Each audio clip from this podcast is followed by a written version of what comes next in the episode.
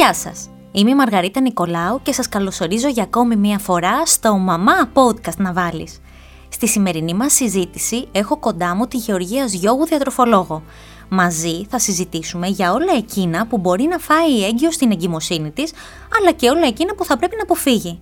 Γεωργία μου, σε ευχαριστώ που βρίσκεσαι κοντά μου και πάλι. Τι κάνεις; Καλά. Χαίρομαι πολύ που θα πούμε ένα τόσο ωραίο θέμα. Είναι από τα αγαπημένα μου. Και εμένα είναι από τα αγαπημένα μου. Την προηγούμενη φορά μιλήσαμε για το Baby Led Winning και είχε τρομερή απήχηση. Ε, και κάποια στιγμή θέλω να επανέλθουμε σε αυτό το θέμα, είτε εδώ είτε μέσω κάποιου άρθρου σου στο site μας. με μεγάλη χαρά. Λοιπόν, σήμερα θέλω να μιλήσουμε για όλα εκείνα που πρέπει να τρώει μια εγκυμονούσα και θα αρχίσω με την ερώτηση που κάνουν οι περισσότερες έγκυες. Στην εγκυμοσύνη τρώμε για δύο, Αχ, αχ, αχ. Αυτές οι γιαγιάδες, εννοώ οι μαμάδες Ναι.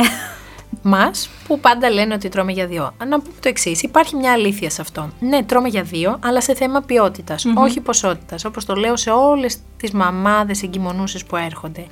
Πρέπει να προσέχουμε πάρα πολύ την ποιότητα του φαγητού μας, πρέπει να προσέχουμε κάποια πράγματα κατά την προετοιμασία του φαγητου αλλά δεν τρώμε για δύο στην ποσότητα. Θα αναφέρω ενδεικτικά δύο-τρία πράγματα. Στο πρώτο τρίμηνο, οι θερμίδες που χρειαζόμαστε παραπάνω είναι 100 θερμίδες. Τίποτα. Στο δεύτερο, ακριβώς, 150 με 200 και στο τρίτο 350. Να πούμε ότι 100 θερμίδες είναι ένα φρουτάκι και 350 ας πούμε ότι είναι ένα γιαούρτι και ένα φρούτο παραπάνω μέσα στη μέρα σε σχέση με την κατάσταση προεγκυμοσύνης. Προσέξτε όμως, αν έχουμε μια πολύ έντονη δραστηριότητα προεγκυμοσύνης, δηλαδή αν γυμναζόμασταν πολύ αυτά το να τα άλλο και ήμασταν δραστήριες και στην εγκυμοσύνη δεν συνεχίζουμε να έχουμε τις ίδιες καύσεις, αυτές οι θερμίδες που είπαμε αφορούν την κατάσταση που τρέχει τώρα. Δηλαδή, αν καίγαμε 2.500 θερμίδες προεγκυμοσύνης γιατί ήμασταν 3 ώρες στο γυμναστήριο κάθε μέρα και με την εγκυμοσύνη δεν καίμε τόσο, δεν έχουμε την προσάυξηση. να προσέξουμε λοιπόν. Ε, Θέλει προσοχή. Θέλει Ναι. πολύ προσοχή. Δεν το είχα σκεφτεί ποτέ αυτό. Ναι. Ότι παίζουν όλα ρόλο τελικά. Ακριβώς. Δηλαδή, για παράδειγμα, για μένα, επειδή το έχω ζήσει και δύο φορές, πριν από την πρώτη μου εγκυμοσύνη από το γιο μου, ήμουνα μ, μια μισή-δυο ώρες στο γυμναστήριο τη μέρα. Με το που έμεινα έγκυος ήταν τέτοια η κόπωση που ένιωθα, που δεν μου είχε δώσει οδηγία ο γιατρός να καθίσω, γιατί ήταν μια χαρά εγκυμοσύνη. Αλλά δεν άντεχα. Ήμουν από τον καναπέ στο κρεβάτι, αφού με ρώταγε ο άντρας μου πόσο θα, θα συνεχίσεις έτσι. Ήταν η κόπωση τέτοια. Αυτομάτως πέσαν οι καύσεις μου. Άρα το να φάω 100 θερμίδες παραπάνω από τις 2.500 που έτρωγα, θα έβαζα πολύ εύκολα κιλά. Έπρεπε να προσαρμοστώ σε χαμηλή- χαμηλότερη πρόσληψη φαγητού. Πώς είναι η ποσότητα που πρέπει να τρώει λοιπόν μια εγκυμονούσα; Με νορμάλ πρόγραμμα, γιατί εγώ, ας πούμε, δεν γυμναζόμουν. Ήμουνα στα φυσιολογικά. στα φυσιολογικά μας. Αν λοιπόν κρατήσουμε τους ίδιους ρυθμούς που έχουμε στην καθημερινότητά μας προεγκυμοσύνης, προσαυξάνεται κατά τις ε, θερμίδες που είπαμε πριν. Ε, να πούμε ας πούμε στην Αγγλία, το βρετανικό έτσι, σύστημα υγείας, μάλιστα στο πρώτο τρίμηνο λένε καθόλου αύξηση θερμίδων. Δηλαδή ότι κάνουμε πριν την εγκυμοσύνη θερμιδικά, το κάνουμε και κατά τη διάρκεια τουλάχιστον των τεσσάρων πρώτων μηνών. Γιατί αυτό, γιατί προσπαθούμε στην εγκυμοσύνη να μην βάλουμε πάνω από 12 κιλά. Έτσι ώστε να ανταποκριθούμε και στο θύλασμό με αυτά τα 12 κιλά και να επανέλθουμε και γρήγορα στα ρουχαλάκια μας για να μην νιώθουμε άσχημα. Άρα λοιπόν τι πρέπει να τρώει και σε τι ποσότητα μια εγκυμονούσα; Θα έλεγα μια γενικά ισορροπημένη διατροφή που να περιέχει λαχανικά και φρούτα, να περιέχει υψηλής βιολογικής αξίας πρωτεΐνες, άρα κρέας, αυγό, ε, γαλακτοκομικά και τα όσπριά μας φυσικά και αποφεύγουμε μεγάλες ποσότητες ε, χυμών, σακχάρων, ε, γλυκά πολλά που νιώθουμε πολλές φορές ότι α, επειδή είμαστε εγκυμονούσες δικαιολογείται. Εγώ με τις εγκυμονούσες ε, στο γραφείο που έρχονται είμαι πιο αυστηρή και τους το λέω από πριν γιατί έχω και κάποιες κοπέλες τις έχω παρακολουθήσει, χάσαν κάποια κιλά και μου λένε όταν μείνω έγκυος θα έρθω σε Ναι. σένα. Ναι, αλλά θα είμαι πιο αυστηρή. Γιατί ε, είμαστε υπεύθυνοι για τον εαυτό μας και για τη νέα ζωή που μεγαλώνει μέσα μας. Άρα μην το βρίσκουμε την εγκυμοσύνη σαν πάτημα για να φάμε τρεις κρέπες τη βδομάδα. Σαν αφορμή. Ακριβώς, δεν θα ήταν καλό. Κυρίως για την ποιότητα, όχι τόσο πλέον για τα κιλά. Δηλαδή το να φάμε ποιοτικό φαγητό, αλλά να είναι πιο μεγάλη μερίδα γιατί νιώθουμε ότι πεινάμε. Εντάξει, είναι μικρό το κακό, ας πούμε. Θα βάλουμε μερικά κιλά, αλλά δεν είναι τόσο λάθος, ας πούμε. Τι να αποφεύγει; Τι να αποφεύγουμε; Ε, υπάρχουν κάποια τρόφιμα που πρέπει να αποφεύγουμε και, ε, όχι γιατί μας κάνουν κακό, αλλά γιατί μπορεί να είναι τέτοιες οι συνθήκες που συντηρούνται που να υπάρχουν αλλοιώσεις. Άρα τα μαλακά τυριά Δηλαδή blue cheese, το brie, ε, τα τύπου cottage, mozzarella κλπ. Επειδή περιέχουν μεγάλη υγρασία μπορεί να αναπτυχθούν μύκητες, αν δεν αναπτύσσονται σωστά. Και το cottage και όλα.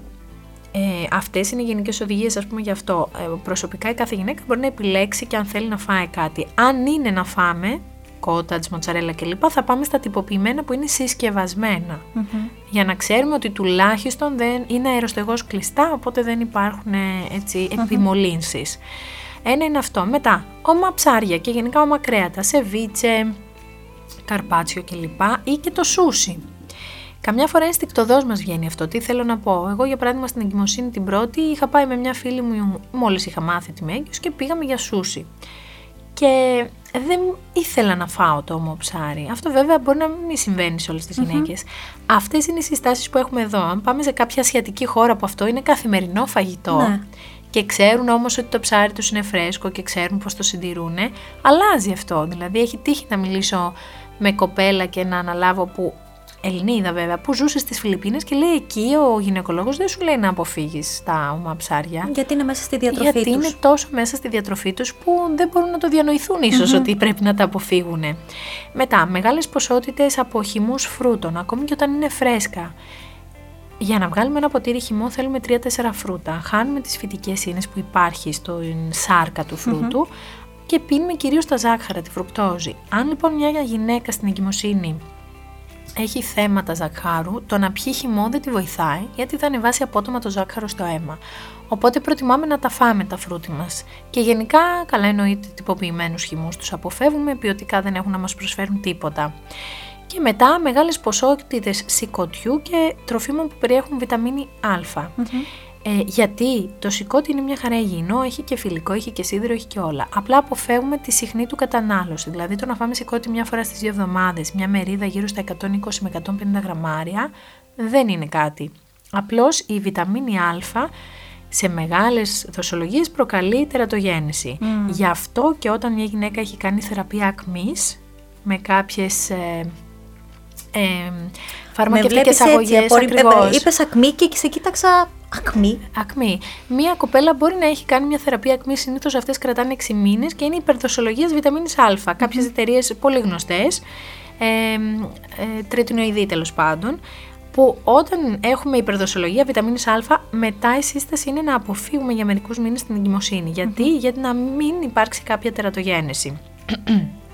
Οπότε αυτά σαν γενικούς κανόνες. Αν μια έγκυος αντιμετωπίζει πρωινές ναυτίες, τι πρέπει να κάνει; Λοιπόν, Εκεί θα έχει τη φρυγανιά στο κομοδίνο και θα φάει τρει-τέσσερι φρυγανιές πριν σηκωθεί. Δεν υπάρχει κάτι άλλο και πολύ υπομονή. Είχα και εγώ πρωινές ναυτίες. Ναι. Και είχα τις φρυγανιές συνέχεια μαζί μου.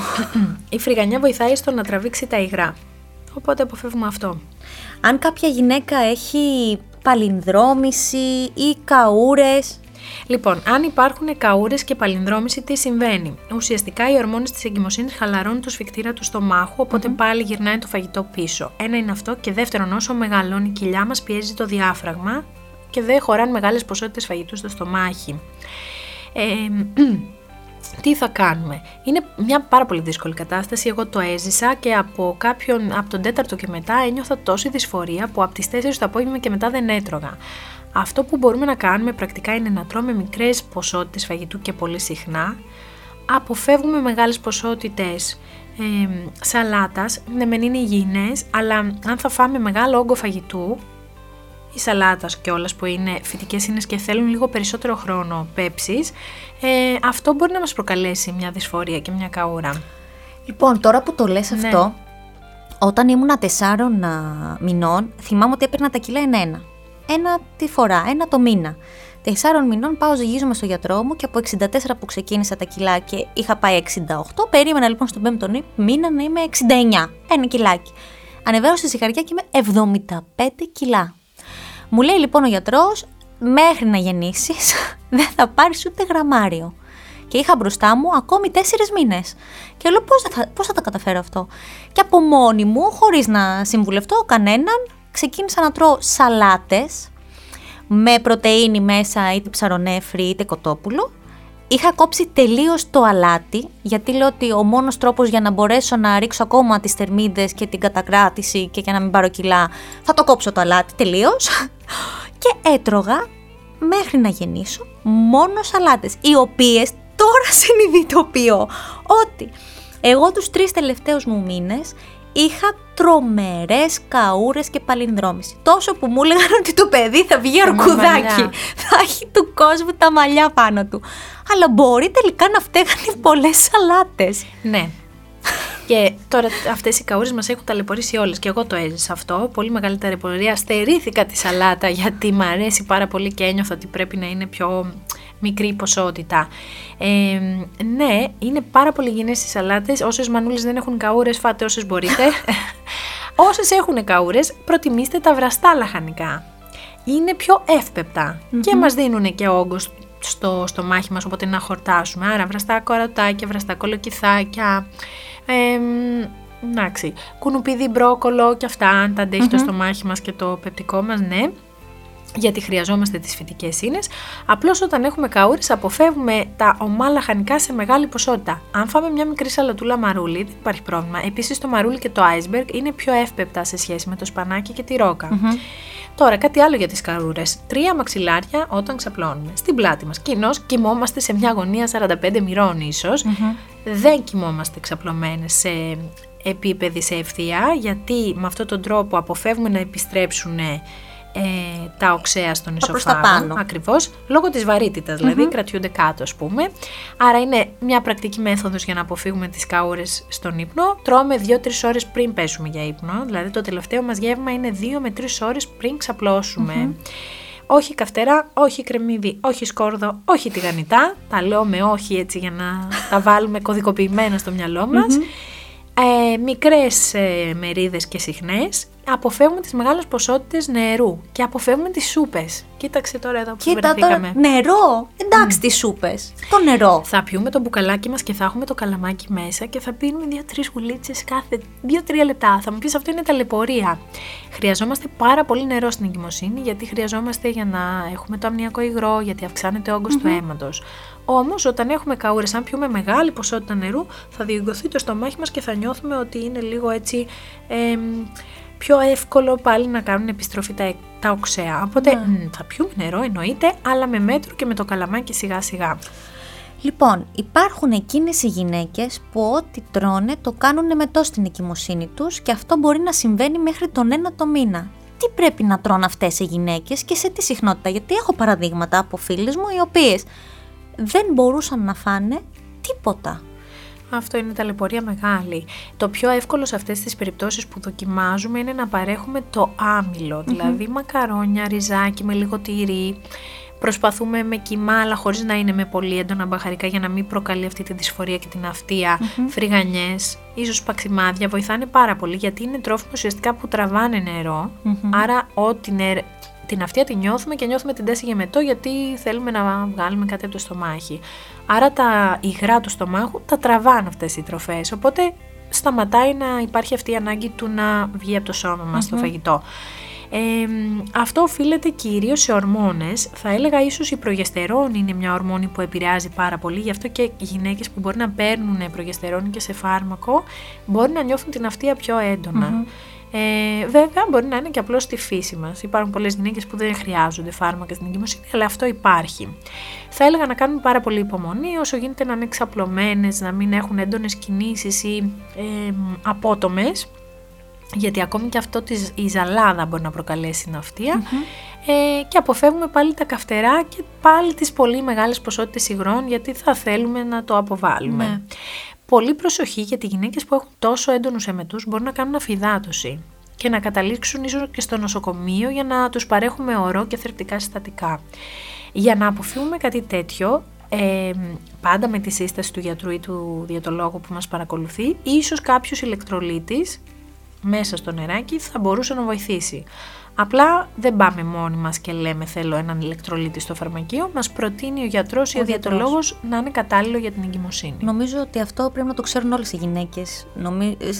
Δεν πιστεύω ότι υπάρχει γυναίκα που πηγαίνει στο φαρμακείο σήμερα και ζητάει φάρμακα για να αντιμετωπίσει μόνη της οποιοδήποτε πρόβλημα, όχι μόνο αυτό, και για τον εαυτό της και για το παιδί της. Νομίζω ότι αυτό είναι το, το πιο τρελό πράγμα που, μπορούν, που μπορώ να ακούσω σήμερα. Ναι, ναι, Παλιότερα ναι, εντάξει, αλλά πλέον τα πράγματα έχουν εξελιχθεί. Είμαστε και λίγο. Ε, ενημερωνόμαστε περισσότερο. Οπότε θα Έτσι. πρέπει να ξέρουμε Θέλω να περισσότερο. πιστεύω ότι ισχύει. Και εγώ αυτό.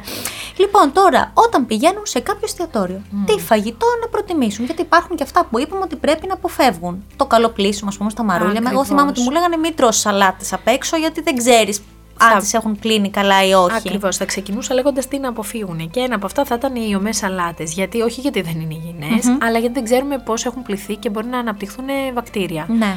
Το ίδιο ισχύει και για τα ομά που είπαμε πριν, γιατί ο λόγος που τα αποφεύγουμε είναι η ανάπτυξη των βακτηρίων. Τι επιλέγουμε, έβραστα λαχανικά. Έχουν αποστηρωθεί, έχουν μπει σίγουρα είτε στον ατμό είτε στην κατσαρόλα έχουν βράσει, οπότε είναι ας πούμε άνευ βακτηρίων ε, και μπορούμε να τα φάμε άφοβα. Μπορεί να είναι και χόρτα βραστά. Να δώσω ένα tip εδώ, τα χόρτα τα βραστά πριν τα φάμε τα κόβουμε με το μαχαίρι. Και ο λόγος είναι να είμαστε σίγουροι ότι η φυτική ίνα έχει κοπεί και όταν μασίσουμε το χόρτο θα είναι κομμένη η φυτική ίνα.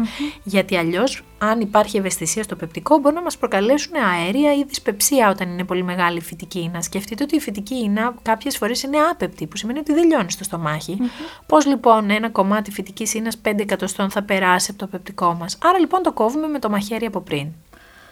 Τώρα, κρέας καλοψημένο και ψάρι καλοψημένο. Τα middle και τα λίγο, δηλαδή Ξεχάστε μεσαίο τα. και ελαφρώς ψημένο, δηλαδή που τρέχει το αίμα, το αποφεύγουμε. Γιατί, για να έχει αποστηρωθεί βέβαια, έτσι. Αν το κάνουμε εμείς σπίτι, ξέρουμε το κρέας, ξέρουμε πώς το έχουμε συντηρήσει, δεν είναι κακό. Αλλά και πάλι αποφεύγουμε το ομό Τα ή ομά. τα μέτρια ψημένα. Οπότε πάμε σε καλοψημένα. Φυσικά μπορούμε είτε ε, λίγο πίτσα, δηλαδή αν θα βγούμε έξω και θέλουμε και λιγουρευόμαστε κάτι, δύο-τρία κομμάτια πίτσας δεν θα μας κάνουν ποτέ κακό. Αυτό που κάνει κακό είναι το να χάσουμε το μέτρο. Οπότε αν θα πάρουμε μια καρμπονάρα έξω, επειδή οι μερίδες είναι μεγάλες, θα προσπαθήσουμε να τη μοιραστούμε. Το Ο καταλάβαμε. μοιρασμός είναι και φροντίδα. Πάρα πολύ ωραία.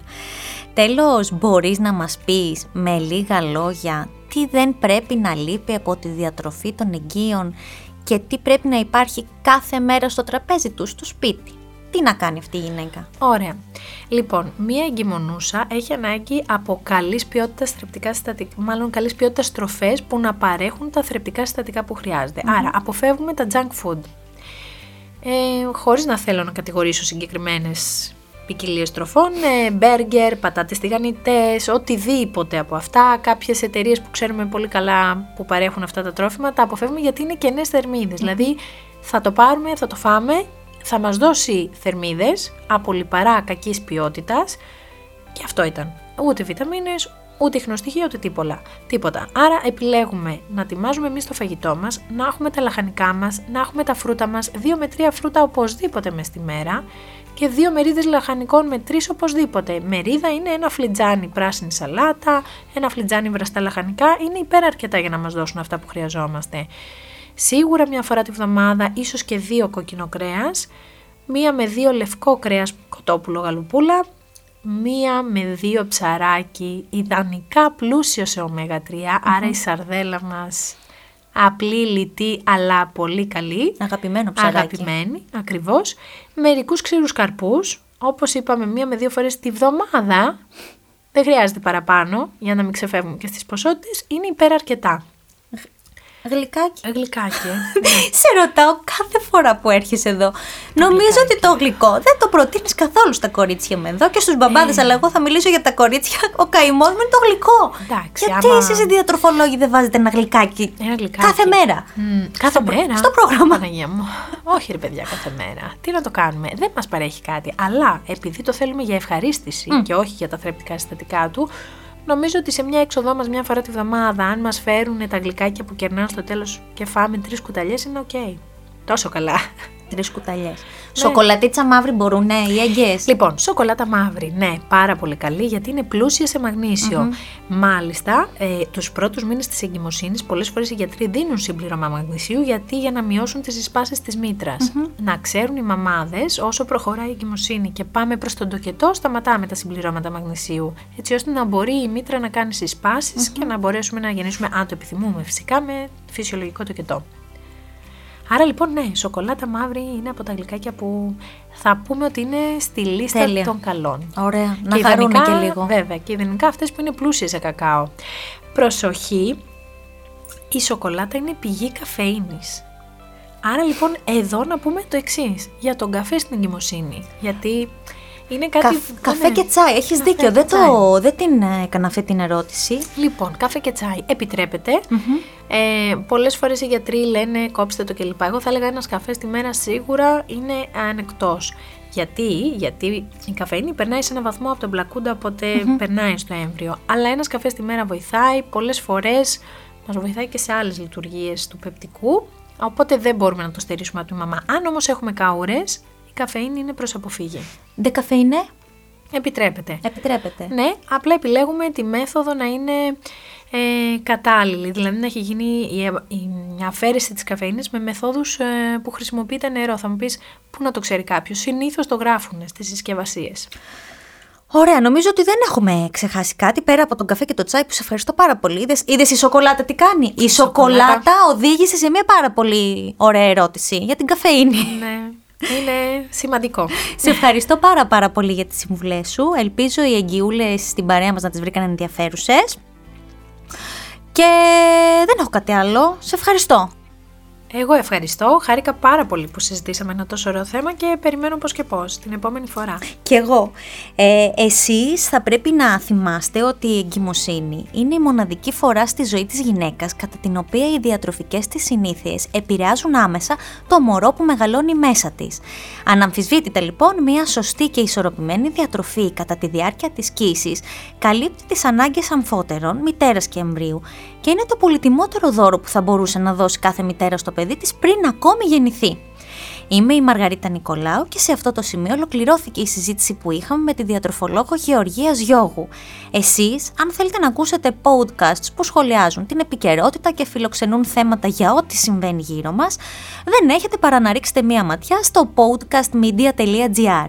Εκεί θα βρείτε και όλα τα δικά μας podcasts. Σας ευχαριστούμε που ήσασταν μαζί μας για ακόμη μία φορά και ανανεώνουμε το ραντεβού μας για την επόμενη εβδομάδα στο «Μαμά Podcast» να βάλεις. Γεια σας!